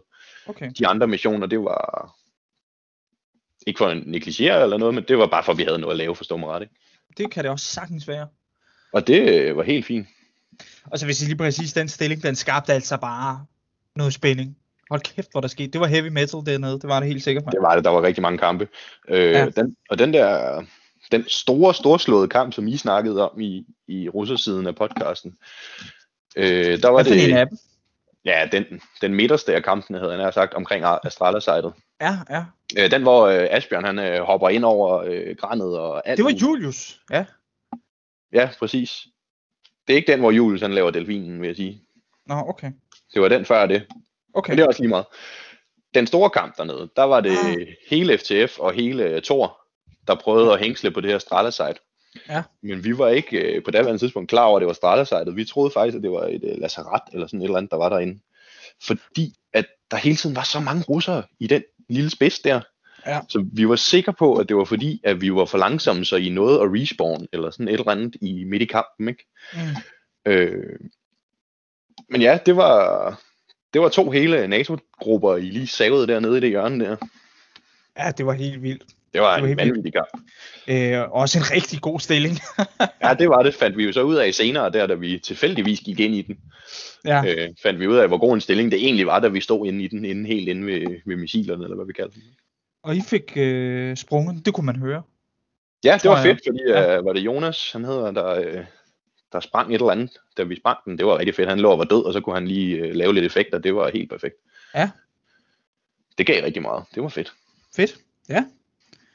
Øh, ja, og hvad, så sker der vel egentlig ikke så meget resten Jamen, af så, så sker der faktisk ikke så meget mere, fordi øh, luften går lidt af alle ballon. Ja. Både øh, NATO-spillere og russerspillere virker det lidt til. Så der er nogle få af de her, um, som I fortæller, med nogen, der er nede og rate jeres BSO'er og sådan noget. Mm. Øh, det var der nogle få, en to-tre forsøg på, eller sådan et eller andet, af folk selv iværksat, indtil jeg ligesom fandt ud af, hvad der foregik, og fik det stoppet, fordi jeg har, jeg har det svært med det der med at rate BSO'erne, hvis der ikke er noget øh, in-game værdi i det. Mm. Øh, så kan det godt nok sætte en prop i et spil, synes jeg. Specielt ja. når der kun er fem, 25 mand på hver side. Ja, nemlig når vi kun er 25 mand, hvis vi tager ned med tre kvarters varighed eller mellemrum og, og raider jer nede i BSO, jamen så er der bare ikke noget spil jo, fordi så sidder I en 10-12 stykker dernede og respawner, ikke? Ja, jeg skulle lige til at sige, det, er jo det der jo også sker meget naturligt, det er, at så bliver alle øh, den, øh, alle spillere fra DBSO, de bliver hævet hjem til at sidde i forsvar i stedet for. Ja. Øh, og det vil sige, så stopper al aktivitet ude i, ude i terrænet. Ja, men det er jo det, og det er lidt, lidt det, jeg mistænker, at der skete noget af lørdag aften i hvert fald, fordi ballonen gik i hvert fald helt ned for, for langt de fleste spillere, var, mit, var min opfattelse. Ikke? Ja, men 100%. Fordi Robert og Robert fra øh, EUT og Kevin og jeg, vi lavede simpelthen ildmarsch øh, hele vejen hjem. Øh, vi stod op ved... Øh, ja, vi havde været op og... Vi var gået ind i jeres BSO ved et uheld på et tidspunkt. Og så øh, fik vi at vide, at øh, der var rotter i køkkenet nede hos os, og så må vi jo fandme have halte hjem. Og det tager jo noget tid. Øh, øh og stå dernede og rense det og plukke, ikke? Og øh, der sad halvdelen af fraktionen sad vel og, og respawnede, ikke? Jo, præcis. Øh, så ja, altså, øh, luften går altså af ballonen. Det gør den. Ja, Men hvordan, var gjorde den, øh, hvordan var den overordnede stemning sådan over hos jer øh, der lørdag aften? altså dem, der var tilbage, var stemningen god, vil jeg sige. Der, var, der havde været en masse våbennedbrud, så den ene gang, da jeg kom tilbage, så var der lige pludselig en mand, der var, havde pakket og taget hjem uden at fortælle, fortælle nogen af os det, så fik vi det første at vide af, af teammatesene og sådan noget. Ikke? Øh, og så kom gruppe 2, og de startede syv mand og sluttede lørdag aften med at være to mand tilbage in-game. In-game? Var der nogen, der var der, som var off-game? Ja, der var et par stykker, der var der, fordi de lige øh, så tiden anden i forhold til en rygskade og sådan nogle ting, med lige at finde ud af, om han skulle Okay. hjem eller ej, og så, Ja, okay. så videre. Ja. Ikke? Øh, ja, det havde vi faktisk også i løbet af lørdagen. Øh, Michael fra FTF, han frække grueligt om på sit knæ. Ja. Men han er jo Øh, også famøs for, at hans ben er lavet af porre. Øh, Jamen altså, ham og Julius, de skulle tage på Milteam sammen, det ville være en oplevelse uden lige. det, de kan lige så godt bare øh, køre direkte på skadestuen, så der er ingen grund til at... Jeg, jeg ved ikke, de, øh, de er sgu bare uheldige, de to drenge med det der. Øh, Okay, okay, nej, der var det sgu reelle skader, og vi måtte have isposer på ham, og, og helt pivetøjet, det gik der selvfølgelig også lige en times tid med det her lørdag eftermiddag. Ja. Øh, det her med frafald, det er også en, som vi lige øh, tager op her lidt senere, når vi sidder og reflekterer Mm. over øh, spillet. Men ja. Ja. Øhm, ja, og så, ja, I, I planlagde jo, eller I mærkede ligesom efter, og øh, tog den beslutning, at vi skar lige lidt tid af om lørdagen. Er Ja, det, det blev mig og Julius ligesom enige om. Jeg tror, Ja. jeg tror vi skal, skal vi to timer af, eller sådan et eller andet alt i alt, i forhold til den forventede tid til Game Ja. Off, fordi folk var bare nedkæmpet, og ja, derudaf. Øh, så, så det besluttede vi os for, at det var en god idé, og det tror jeg egentlig også, det var, når man ser det i bagspejlet. Ja. Øh, og især øh, på FTF, der var det en rigtig fin idé, fordi vi, øh, vi havde Game Off så tidligt, at- at vi fandt ud af, at vi faktisk kunne nå at køre på Mac'en. Så vi sendte en, en patrulje afsted og hentede 30 cheeseburger og to kasser nuggets, man øh, lige kunne frode, inden man gik i soveposen. Og det, jeg vil nok sige, det er den bedste milsimsøvn, jeg nogensinde har haft. Det var den nat der helt, øh, helt varm og jerked op på junk food. Så kunne man bare sidde der og, Bare og sådan svede, madskæv. svede madskæv i sin sovepose. Ja, det var helt perfekt. Jeg har aldrig sovet bedre, tror jeg. Perfekt. Det var konge, ja. Når der var Og, off-game øh, alligevel, så... Ja, ja. Jo, jo. Ja, det er du ret i. Så kan, man- altså, så kan man lige så godt lave det til en fest. Præcis. Øhm, Jamen, så kom Jules, han kom. Og der må jeg skulle sige, der har min hukommelse svigtet mig. Jeg kan simpelthen ikke huske, om det var lørdag aften eller fredag morgen, at han kom med vores øh, missioner for, for søndagen. Ja. Og vores missioner for søndagen, det var, at vi, skulle, vi havde fået så mange tæsk nu, og mistet vores radio og så videre, og vi skulle extracte. Vi skulle exfille, vi skulle flygte fra området. Øh, og vi fik øh, den mission, at vi skulle ud i, øh, midt ude af det hele, ude i, i den østlige side af terrænet, hvor der er det her store hede, eller hvad man siger. Det er jo ikke en rigtig hede, men sådan en stor åben stykke, øh, ude i M, N, O og P derude. Og der er super, faktisk, super fedt område faktisk, jo. Super fedt. ja, der er ikke så meget at gemme sig bag ved at kæmpe øh, fra og sådan noget, men, øh, men sådan er det jo. Det er jo et godt sted at lande en helikopter, havde Julius øh, udtænkt. Jeg, kan så lige, jeg vil lige sige, at øh, vi var der øh, sidste år i slutningen af juli, Ja, og der var det bare sindssygt højt det hele. Du kunne sagtens have slåsset derude. Altså, der er jo ikke træer og sådan noget, men al vegetationen stod simpelthen så høj, og det var sådan forholdsvis sådan, ja, lidt knoldet og, og sådan noget der, at øh, er altså virkelig fedt sted. Jeg var ikke op at se det øh, her øh, sidste vi var ude. Jeg nåede aldrig så langt op. Nej, jeg nåede faktisk heller ikke derud, vil jeg være ærlig og indrømme, fordi at, øh, ja, vi fik de her missioner, og så, så lige snart der var game on, søndag morgen, så satte jeg drengene til at pakke øh, BSO ned, fordi at vi skulle exfil. Ja.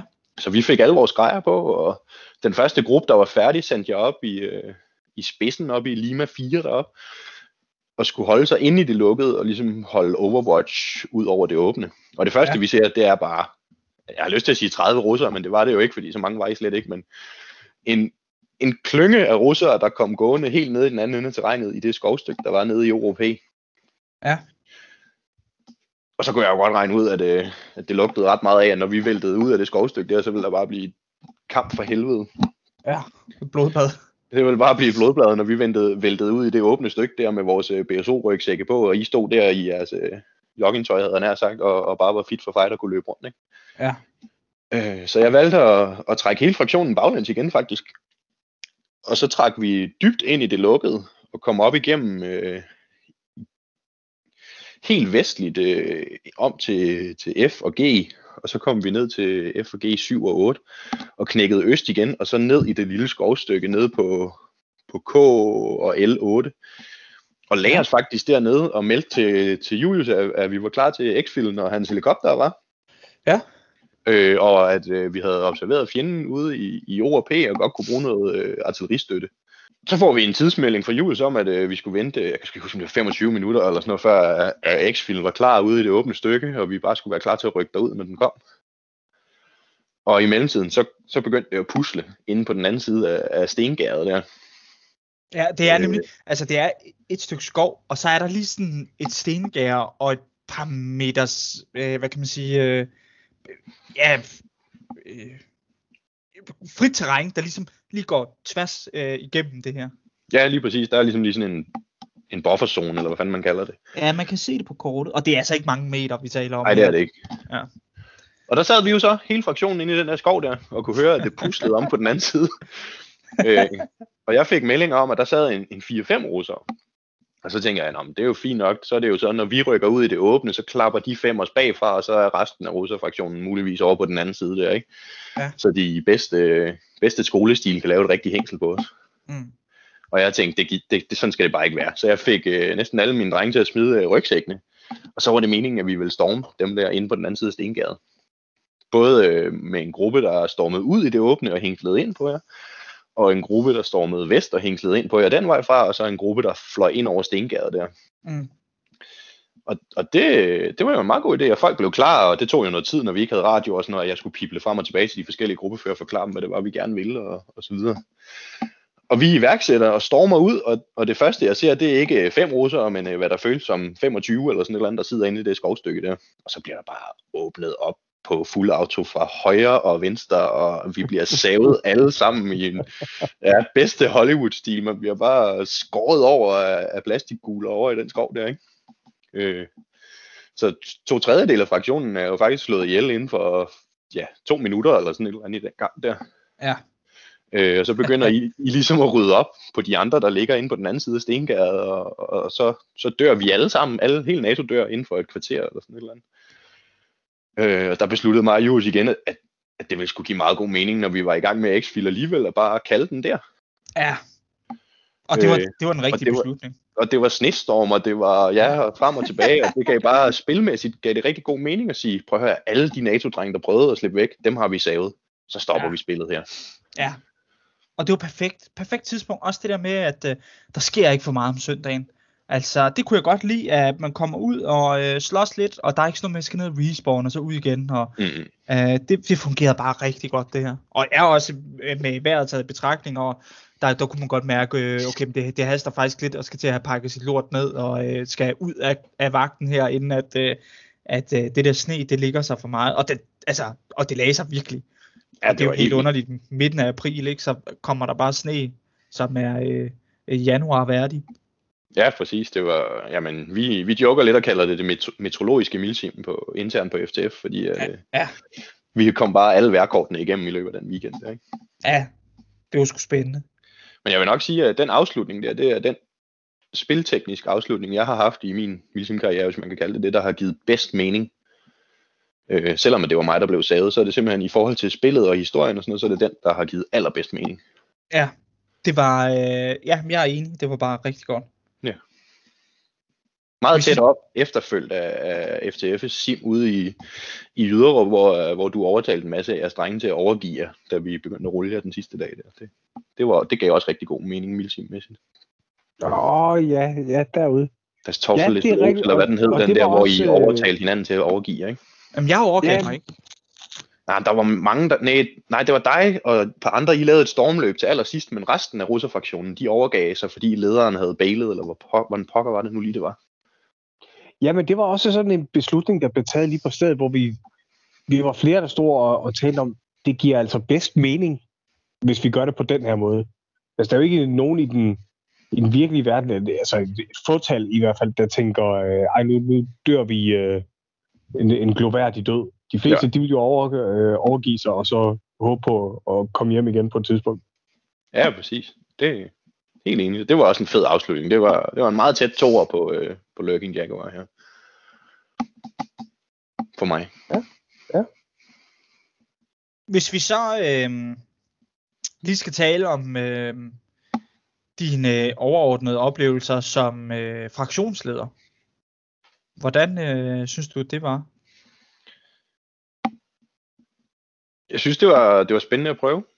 Øh, jeg lærte også, at øh, det her med at skulle være spillende fraktionsleder, altså at jeg er med i kampen, det, det gør jeg ikke igen. Det er simpelthen for stressende og for øh, distraherende for mig i forhold til, at jeg rigtig gerne vil, vil ud og kæmpe.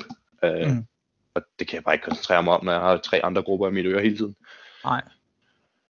Øh, så jeg kunne godt finde på at være fraktionsleder igen. Det sy- jeg synes, den del af det var sjov, men så skulle det være et sim, hvor det var stort nok til, at jeg kunne være rigtig side nede i lejren, nul og navle BSO øh, ja. fraktionsleder. Så kunne ja. jeg godt finde på det. Ja. Men, øh, men så også i en størrelsesorden, hvor det ikke bliver kedeligt. Ja, præcis. Så skulle vi op i de der 50-60 mand per fraktion eller et eller andet, så, det, så der faktisk er noget at lave for fraktionslederen hele tiden. Ja, ja. Så gå, gå all pro og have et, et stort kort, hvor man kan flytte sine enheder rundt og alt sådan noget, det kunne jeg godt se det fede i. Mm. Men ikke i den her størrelsesorden, der tror jeg ikke, jeg vil gøre det igen. Øhm, i forhold til øh, spillet her, nu, nu har vi været sådan lige inde på nogle emner med ligesom at reflektere omkring øh, spillet og udfordringer og sådan nogle ting, øh, som der er opstået blandt andet med, øh, med frafald og øh, terrænets beskaffenhed og sådan noget. Øh, lad os prøve at øh, dykke ned i noget af det nu. Sådan, øh, hvad for nogle tanker har du lavet dig efter rationaliseringer, kan man sige, efter vi ligesom kom hjem, og nu er der lige gået et par uger og sådan noget? Ej, det er jo også bredt, spurgt. Lad os starte med terrænet. Hvordan synes du, at det var at slås i? Jamen, jeg kan huske, sidst vi var deroppe, jeg elskede det terræn. Det var så fedt. Der var noget åbent, der var noget lukket, og de her græn, øh, grænskove her, der var både områder, hvor man kunne kæmpe oprejst, og så var der også mange områder, som, som I var inde på, hvor man var nødt til at ligge ned, mm. for at kunne se, hvad fanden der foregik. Jeg synes, at de her nye fældninger, der var lavet, hvor der lå de her lange spor af grænder, jeg synes ikke, det var fedt. Jeg synes bare, åh, det var til besvær, og der lå simpelthen i meget af det vestlige stykke, der, der lå jo en række for hver tredje fjerde meter dernede af. Og så lå de bare hele skovstykkets længde, ikke? Øh, så medmindre man havde lyst til at vælte ind over der, så, så, så skulle man 100-150 meter længere ned, før man kunne, faktisk kunne komme ind og blande sig i kampen. Ikke? Øh, det synes jeg var enormt, øh, hvad skal man sige, kvælende for bevægelsesfriheden. Øh, og det, det har måske også sin charme. Jeg synes, det var, ja, det var bare ikke lige mig. Nej. Det her, det her med, at man ikke kunne flankere, og man ikke kunne omgå og, og sådan noget, det er jo ellers noget af det, jeg ynder rigtig meget, at øh, øh, vi plejer på FCF, der plejer vi at kalde det, at Andersen slipper halsbåndet, så, så, så forsvinder jeg, og så lige pludselig dukker jeg op ude på en eller anden mærkelig flanke, hvor der ingen andre er. Mm. Øh, og, og det kunne jeg bare ikke komme til, og det er noget af det, jeg nyder rigtig meget at gøre, og det, det kunne man bare ikke med de der grænder der. Nej. Øh, nej, det er rigtigt. altså, øh, ja. Det er jo ikke forkert, det du siger. Øh, men synes du ikke, at øh, når du tænker på sådan et spil her, hvor der også er stillinger og sådan noget, at, øh, det, giver, at, at det var spændende, et spændende krydderi, at det gjorde noget der, men man kunne indrette stillingerne ind imellem de her? Jo, det vil jeg faktisk sige, øh, når, når du siger det på den måde, eller hvad man siger, at det, det gav noget nyt, og det gav noget andet, en anden måde at kæmpe på, end, øh, end vi havde gjort før her i, i Milsim, ja. når vi kæmper skov, og jeg vil sige, det her, I, I kom frem til sidst, hvor det faktisk var, hvor I kaldte det bykamp ind i skoven, det vil jeg give lidt ret i, men gaderne, man skulle passere, var bare alt for lange i min verden. Ja. Øh, og havde der været halvt så mange af de her grænrækker, så, så tror jeg også, jeg havde synes det havde været ret fedt, fordi så kunne man komme til at bevæge sig, og man kunne komme til at kæmpe og sådan noget. Ikke? Eller den halve længde. Eller den halve længde måske ja. bare, så, hvis der havde været nogle huller, så man faktisk kunne bevæge sig fra, A, fra den ene til den anden. Ikke? Ja. Mm. Ja. Ja, hvad så med i forhold til, hvad kan man sige, de uforudsete ting med, øh, altså det her med, ja det er jo særligt med omkring med andre spillere, ikke, med at øh, der kan være øh, frafald, eller altså folk bliver trætte og, øh, og sådan nogle ting. Hvordan var det ligesom at stå og skulle øh, have, hele tiden have en finger på pulsen med alt det der? Jamen, øh, jeg har jo jeg har brugt rigtig meget tid i, i af min tid i forsvaret på at have med værnepligtige at gøre. Og, og det er om end muligt meget pædagogisk arbejde, og hele tiden øh, gå og nus folk lidt og, og finde ud af, hvad, hvordan har man det og så videre. Så det synes jeg egentlig også, jeg har brugt meget energi på til det spil der. øh, lige høre folk, hvordan de havde det, og havde de sovet godt, og havde de fået deres morgenmad, og, og alle de her, øh, hvad skal man sige, sådan lidt mor, morrolle ting, Ja. øh, som jeg synes er, er en god taktisk leder skal gøre. Det prøvede jeg i hvert fald. Det kan måske være, at nogen vil mene, at jeg mislykkes. Det skal jeg ikke kunne sige. Men, øh. øhm, Mama Mads. Ja, mamma Mads. og så havde jeg egentlig på forhånd bare øh, besluttet mig for, at øh, der vil være frafald. Det er der lige meget været. Øh, til det der vil jeg dog lige, altså lige knytte kommentaren og sige, jeg ved, at der var nogen, der var taget afsted, som allerede inden de tog afsted, var klar over, at de ikke ville klare hele weekenden igennem på grund af personlige forhold derhjemme og sådan noget. Og det synes jeg simpelthen er så ærgerligt. Når der er så få billetter, så synes jeg, det er ærgerligt, at man vælger at holde en billet fra nogen, der kunne have fået hele weekenden ud af det. Uh, ja, det er en ting, det er ærgerligt, fordi der var nogle andre, der kunne have profiteret af det, men det er specielt ærgerligt for øh, spillet, at der lige Ja. pludselig mangler folk, når, når det er så småt her, fordi at, ja, vi, jeg tror, vi snakkede om det også, at øh, når det er så få, så den procentvise andel af folk, der falder fra, hvis der er tre eller fem, der skrider, det er så ret anseeligt. Ja, det, det var det jo nemlig, og det, det tror jeg også var lidt af grunden til, at vi fik nogle gevaldige røvfulde der øh, lørdag eftermiddag aften, fordi der havde vi lige pludselig fem mand ude af spillet, ikke? Ja. Øh, og så var vi noget mindre, end vi var, da vi startede lige pludselig. Ja. Så ja, det, det smadrer ærgerligt, når folk tager hjem, og, og nogle af dem var skader, og nogle af dem var, og der var en, der havde sådan en, som I har snakket om i nogle af de andre afsnit, han havde en af de der milsim weekender, hvor alting gik i stykker. Ja, ja det Så jeg- også lort. Så jeg tror ligesom, at da han, øh, da han øh, brændte fjerde riffel af, der, øh, der unpluggede han sit eget batteri og sagde, nu, nu gider jeg simpelthen ikke mere. Mm. Nu er det bare slut. Det var den forståelse, jeg havde af det i hvert fald. Ja. Øh, Og det, og det er jo også øh, et eller andet sted forståeligt nok, ikke? Men øh, ja, jeg må godt, sige, øh, godt nok sige, at jeg er lidt, jeg er lidt i chok over det, du siger med, at nogen har købt billet, øh, velvidende, at, at de har tænkt sig at tage hjem før tid. Det synes jeg skulle ja, ikke jeg tror ikke, at de havde ikke, da de købte billetten, der, havde, der vidste de ikke, at øh, de her private forhold ville opstå. Øh, så ja, der kunne man måske godt have på forhånd prøvet at sælge den til en anden eller et eller andet, men jeg, jeg tror ikke, jeg ikke, så vidt jeg ved, der vidste han det ikke, da billetten blev købt. Hvor mange er det? Hvor mange drejede det sig om, hvor det her var gældende? Ja, det var en mand Nå, okay. på holdet, Ja, ja okay. eller på fraktionen, ikke? Ja. Men der, jeg tror igen, vi var ude i noget af det her med kørsel og alt sådan noget, fordi det var lige pludselig, jeg fik den her historie om den her ene mand, der ikke øh, kunne mere, og så, så lige pludselig så, ja, så manglede der fem fra det ene hold, ikke? ja. Og så en mand fra et andet hold, så vi, vi mistede faktisk seks mand i løbet af den weekend. Det er altså også meget ud af 25. Det er det fandme ud af 25, ikke? ja. øh, ja, okay. Hvordan, øh, altså nu, det, det, ja, du har svaret lidt på det, men øh, altså i forhold til det her med øh, styrkeforhold og jævnbyrdighed og jeres oplevelse af, af fjenden, hvordan var det? Jamen, som jeg var lidt inde på før, så, så, var det den her gang, det var lidt som om, at russerne havde fået speed. Der var fandme knald på, mand. Vi skulle virkelig, virkelig kæmpe for hver eneste centimeter i terrænet den her gang, synes jeg. Men hvordan kunne du mærke det? Altså, hvad, hvad, hvad var det, der var anderledes? Jamen, jeg ved ikke, det var sgu bare... Jeg ved, kampene var, var længere og var bedre, og ja, jeg ved, det kan sgu også være, det bare var fordi, det er lang tid siden, man var ude, men jeg, havde, jeg gik der bare fra med en følelse af, at øh, shit, de der russere der, de har været hjemme og øve under corona. Der var godt nok kommet, øh, godt nok kommet knald på. Ja, var det fordi, var det fordi, de skød bedre? Var det fordi, at de bevægede sig mere? Eller? Der var rigtig meget bevægelse på jer, det synes jeg ikke, der plejer at være på samme måde. Øh, rigtig meget hængsling og rigtig meget øh, taktisk bevægelse, ikke? Mm.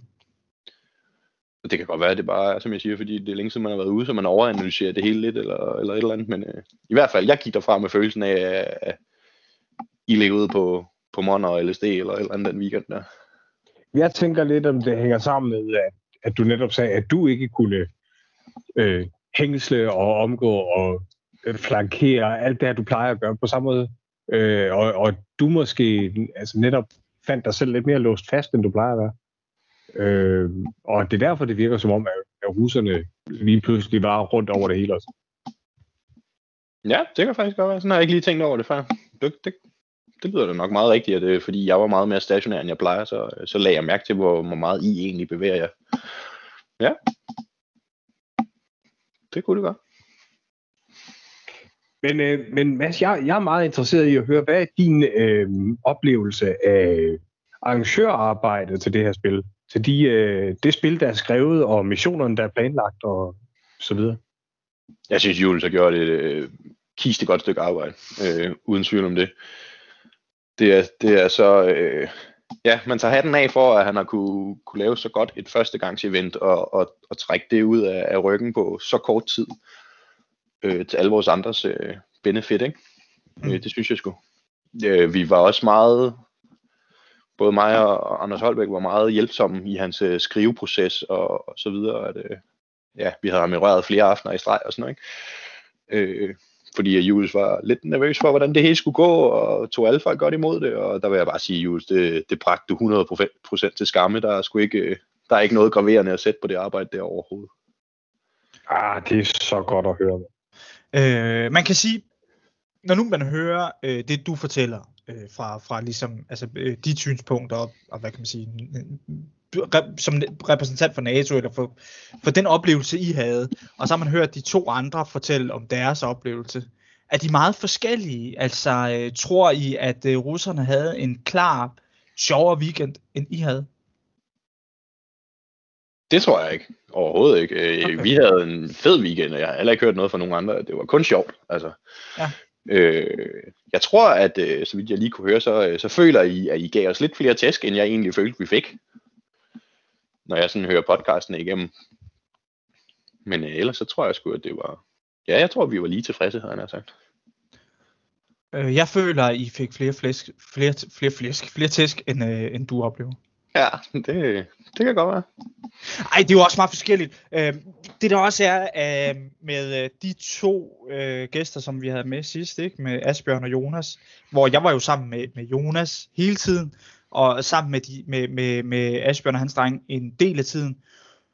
Og man kan sige, øh, vi var jo ikke alle steder hele tiden, så, så det er sådan lidt, ja, det vi oplevede var i hvert fald, at, øh, at vi, øh, øh, gik sejr, sejrsgangen igennem det her terræn. Øh, ofte. Øh, og der har helt sikkert været nogle, nogle, nogle andre, som øh, mødte mere modstand.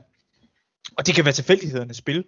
Der, det var måske også, at øh, nogle gange så rendte vi simpelthen bare ind i nogen, som var øh, dårligere forberedt, end vi selv var. Eller hvad man siger. Ikke? Jo. Ja. Sådan er det jo. Ja, jeg tror også, du har ret i, at hvis man tipper vægtskalaen, så, så hænger jeres øh, lavest i forhold til, hvor mange hvor mange sejre I fik, ikke? Men øh, jeg føler ikke, at vi bare fik øh, klask med en klipklap hele weekenden. Nej, men det er jeg fandme glad for. Fordi at jeg snakkede med, øh, jeg snakkede med Julius og nogle andre øh, om aftenen, da vi øh, havde off-game, vi sad i vores telt, at jeg var faktisk meget nervøs for det her. Mm. Om, øh, om I havde en lige så god oplevelse, som vi havde. Fordi det kan fandme påvirke meget, øh, hvor god en weekend man har. Og jo dårligere en weekend folk har, øh, jo kortere vej er der altså ned til bilen det ved jeg også af erfaring som arrangør, at øh, hvis folk synes, at det går af helvede til sådan noget, så er de ikke motiveret. De er ikke motiveret til at komme ud af BSO, og de er bestemt heller ikke motiveret til at blive, eller øh, stå op om søndagen og sådan noget der, ikke? Nej, men helt, helt, helt enig. Jeg, jeg har ikke oplevet sådan, at der var nogen af drengene, der, øh, der var nede eller var trætte på grund af, at vi havde fået tæsk i hvert fald. Det var bare almindelig træthed, og ja, ja, ja. første gang vi er ude i lang tid, og ja. i den stil. Den der med jammerne, den, den tog sgu hårdt på os, at vi ikke kunne snakke sammen lige pludselig. Det tog meget, det tog meget på moralekontoren, vil jeg sige. Og, og ja, men, også, men det er også det er en, en meget alvorlig uh, in-game konsekvens af, ja. Ja, og så, af, af, af lykkedes og mislykkedes missioner. Ikke? Jo, for pokker. Og så, øh, så vores, øh, vores countermission var jo så, at vi skulle ud og finde de her jammer. Og pille dem ned for at få vores radio tilbage. Og det brugte vi det meste af lørdag aften på og det der var i de her jammer, det var, at det var nogle små, øh, små grønne stykker, øh, rækkelstykker på, på en 30 cm eller sådan et eller andet. Øh, og vi fik ikke at vide, øh, hvor de var eller hvordan. Vi fik bare at vide, hvordan de så ud, og så fik vi sådan en cirka position på den første af dem, og så fik vi at vide, at ud fra den, der lå de andre i en trekant med radioen i midten, radiostationen der i midten, og så fik vi altså ikke at vide, hvor, hvor, altså, hvor stor var den trekant, og, og hvor var resten af dem. Og så skulle vi prøve at finde de her jammer, og den mission fik vi jo lige da mørket kom. Det, det var sgu også lidt demotiverende, det vil jeg gerne indrømme. Det var nærmest, altså, det var umuligt for os at finde de der. Vi nåede heller aldrig at finde nogen af dem. Nej, og, og Julius, han havde jo også vist mig dem, øh, Ja. Øh, ja, det- tidligt om, øh, om fredagen, da han var Hendrik visitterne øh, hjemme hos mig. Og det Mm. var jo altså, øh, ja, hvad, hvad kan man lige sammenligne størrelse med? De var jo ikke skidestore i hvert fald, og så var de malet grønne. Præcis. Øh, ja, du sagde en klipklap før. Øh, det, det var vel omtrent den størrelse, de havde, og så malet grønne, ikke? og så er i skumringen der. Ja, altså, så skulle vi så finde dem i mørke, ikke? og der var ikke nogen, øh, man kan sige, der var ikke nogen regler for, hvad vi fik at vide, hvordan de skulle være sat op. Så de kunne være sat op øh, i- nede ved fødderne, eller de kunne være spændt i en gren, eller hvad som helst, ikke? hvor man kan sige, i virkeligheden, der vil du have kunne scanne efter dem her med din radio, eller med et eller andet stykke udstyr. Og så vil det ikke gøre så meget, at de var svære at finde, fordi du vil kunne pinpointe dig frem til dem på den måde. Men den her, jeg har lyst til at kalde den usynlige træklods, der bare var sat wherever, uden lys eller nogen former for markering eller noget som helst. Det var umuligt for os at finde. Og der var sgu, øh, der var nogen, der mistede modet lidt på at lede efter dem i mørket, det vil jeg gerne sige. Så hvad ville, øh, hvis du havde været arrangør, øh, eller hvis du skulle bruge den her gimmick til et fremtidsspil, hvad- hvordan tænker du så, de burde se ud? Skulle det være med sådan en lille fisker og knæklys øh, ovenpå, eller skulle de Ingen blinke? display, måske. Ja, Jamen blandt andet snakkede vi med Jules om, at hvis vi absolut skulle, øh, hvis vi skulle finde dem i mørke, så skulle der være et eller andet lys på en, en diode, der blinker, eller knæklys, eller et eller andet. Og så eventuelt nogle regler for, hvordan de skulle sidde, fordi at finkæmme en skov fra, fra toghøjde til, til hvor højt jeg kan nå med min armhøjde ja. i mørke, selv hvis der var lys på, havde været pisse svært for os. Mm. Øh, og igen, som, som jeg var lidt inde på før, i virkeligheden ville man have kunne scanne efter dem, man ville have kunne pinpointe dem. Og den mulighed er der bare ikke, når vi bruger en træklods. Så der skulle Nej. være en eller anden form for giveaway for os, for hvor de var henne. Ikke? Så ja, ideen var skide god, og jeg elskede det spilværktøj af vores radionet, det gik ned. Men de var for svære at finde. Alt for svære at finde. Men øh, altså erfaringer, det får Ja. man ved at prøve. Præcis, lesson learned, og jeg synes, det er et pissefedt værktøj. Jeg håber, der er nogle flere, der bruger det her jammer-værktøj. Øhm, altså for uden øh, ligesom det, øh, var der så andre ting, øh, hvor du personligt er blevet klogere og tænker, at øh, en anden fremgangsmåde kunne have været hensigtsmæssig, eller er der ting, som du synes, øh, der skulle have været øh, lavet om, eller hvad man siger? Det er også en gratis omgang, fordi nu er det retrospekt og sådan nogle ting, ikke? Men, Jo, jo, jo, bestemt, men selvfølgelig, vi kan jo alle sammen lære af det. Jeg vil sige, Julius han lavede en meget kompliceret start på det her event, i forhold til at alle NATO-drengene, de skulle sættes af, og de skulle briefes, og Rus skulle briefes nogenlunde samtidig, og så videre. og lige et øjeblik, at du skal starte forfra, jeg mistede øh, signalet til opkaldet. Ja.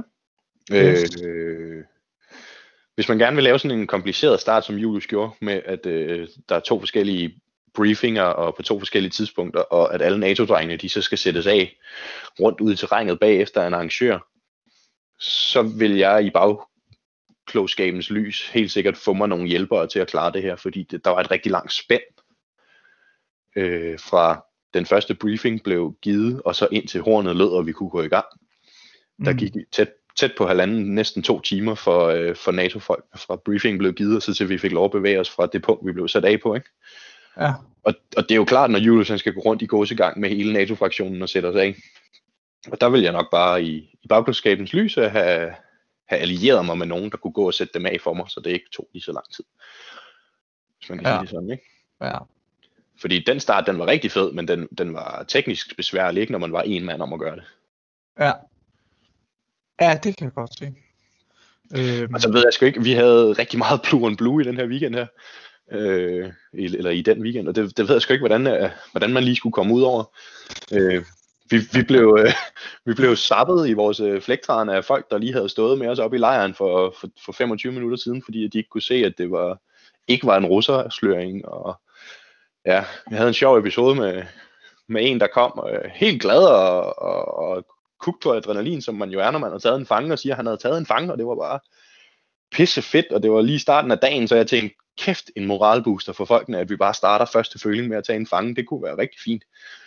Og, og det var det også, og så øh, han er så såret den her fange, og så siger jeg, jamen, så med ham sammen, så vi kan tage ham tilbage, og se om han kan få noget intel eller et eller andet ud af ham, og så kommer jeg over og ser, hvad det er for en fange. Så er det, så er det Dennis fra mit eget hold, der sidder i, i flægtræn med en G36, ikke? Som, som der er blevet taget til fange. øh, og ganske rigtigt, som den her NATO-spiller, der har taget ham til fange, siger, at øh, ja, ja, men, men han sagde godt nok, at han var NATO, men det kan jo en russer jo også godt finde på at sige. Øh, ja, det, det kan han selvfølgelig godt. Altså, jeg personligt mener jo, at, at Flektran og G36 var lidt af et giveaway. Men øh, ja, hvis man ikke er så, øh, så færm på de forskellige nationers øh, sløring og, og våbenføring, så, så kunne det selvfølgelig godt være en russer, der bare løg. Ja, men, men der vil jeg så sige som russer, hvis, hvis der kommer en NATO-mand og begynder at tale til mig, som om han er ved at tage mig til fange, ikke? Altså, smid de våben og sådan noget, så forsøger jeg mig ikke lige med, ej, jeg er faktisk NATO. Nej, det kan man jo så sige, ikke? Men øh, ja. Øh, jeg var så forundret over, at han ikke kunne se, at det ikke var en AK, og han ikke kunne se, at det øh, var flektoren. Ja, det skal jeg jo ikke kunne svare på, men det var i hvert fald bare en sjov episode, det der med at lige få, få moralen boostet helt op over, at vi havde en fange, og så komme over og se, at det var en af mine egne drenge, de havde, de havde savet og taget til fange. Ikke? Det er en fucking god historie, det. ja, det er det. er der ikke øhm, tyske flag på jeres uh, flektoruniform? Jo, det er der nogle af. Jeg kan sgu ikke lige huske, om Dennis har, men øh, ah, det er, okay, er der på de fleste af dem. Ikke? Men øh, ja, Flektaren og G36 burde jo lidt være et giveaway. Ikke? Ja, vi burde jo sende en særlig tak til øh, det femte kolonne.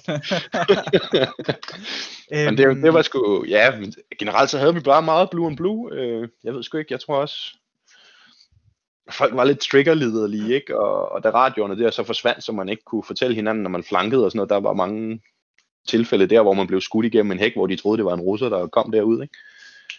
Jamen, det er jeg sgu glad for at høre. Så. Ja, det er jo glad for at høre. Så, så I har faktisk bare vundet, fordi at, at vi, vi tæskede hinanden i stedet for. Ja. øh, hvad vil du huske bedst for det her Milsim? Altså nogle af de bedste oplevelser, øh, hvis vi lige har sådan et, et par nedslag der. Hvad er så det fedeste og det bedste og de mest øh, huskværdige, du tager med dig videre herfra? den der afslutning, det, det, det er sådan en, jeg kommer til at have i mit baghoved i lang tid. Selvom at det var os, der fik tæsk, eller hvad man siger, i, i den afsluttende kamp, så er det bare sådan en, det var bare, hvor alle rillerne i gearne, de bare lige passede sammen. At, at det gav rigtig fed mening der i sneværet med vores kæmpe store rygsække og så videre, at, at vi bare blev meget ned i vores forsøg på at slippe væk fra det her russerområde her. Øh, og så er spillet bare stoppet med det. Ja. Den, den, den kommer jeg til at have en varm tanke om i lang tid, tror jeg. Ja, Fedt.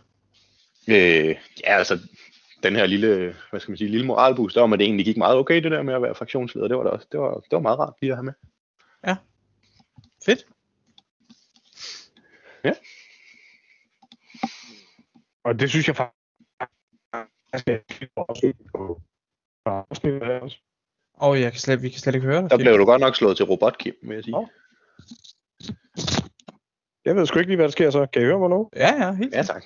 Ja, jeg, jeg, jeg sagde bare med, øh, med det, du lige sagde der, Mads, der synes jeg faktisk, at det var en udmærket krølle på halen også til, øh, til det her afsnit. Ja, det synes ja, jeg også. Det... Er der, øh, føler du for at sige noget øh, afsluttende?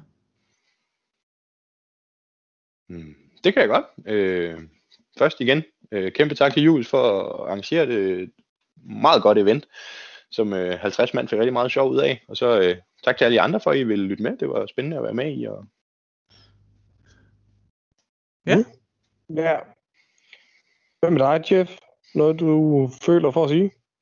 Øh, nej, altså jeg, jeg, jeg, jeg vil bare sige, at øh, jeg er glad for, at vi fik øh, lavet den her øh, øh, serie om øh, det spil, og så også sige, at vi har planer om at skal snakke med øh, Julius på et tidspunkt. Det bliver ikke en direkte forlængelse af det her med at tale om øh, spillet. Jeg synes, at spillet er der blevet snakket nok om.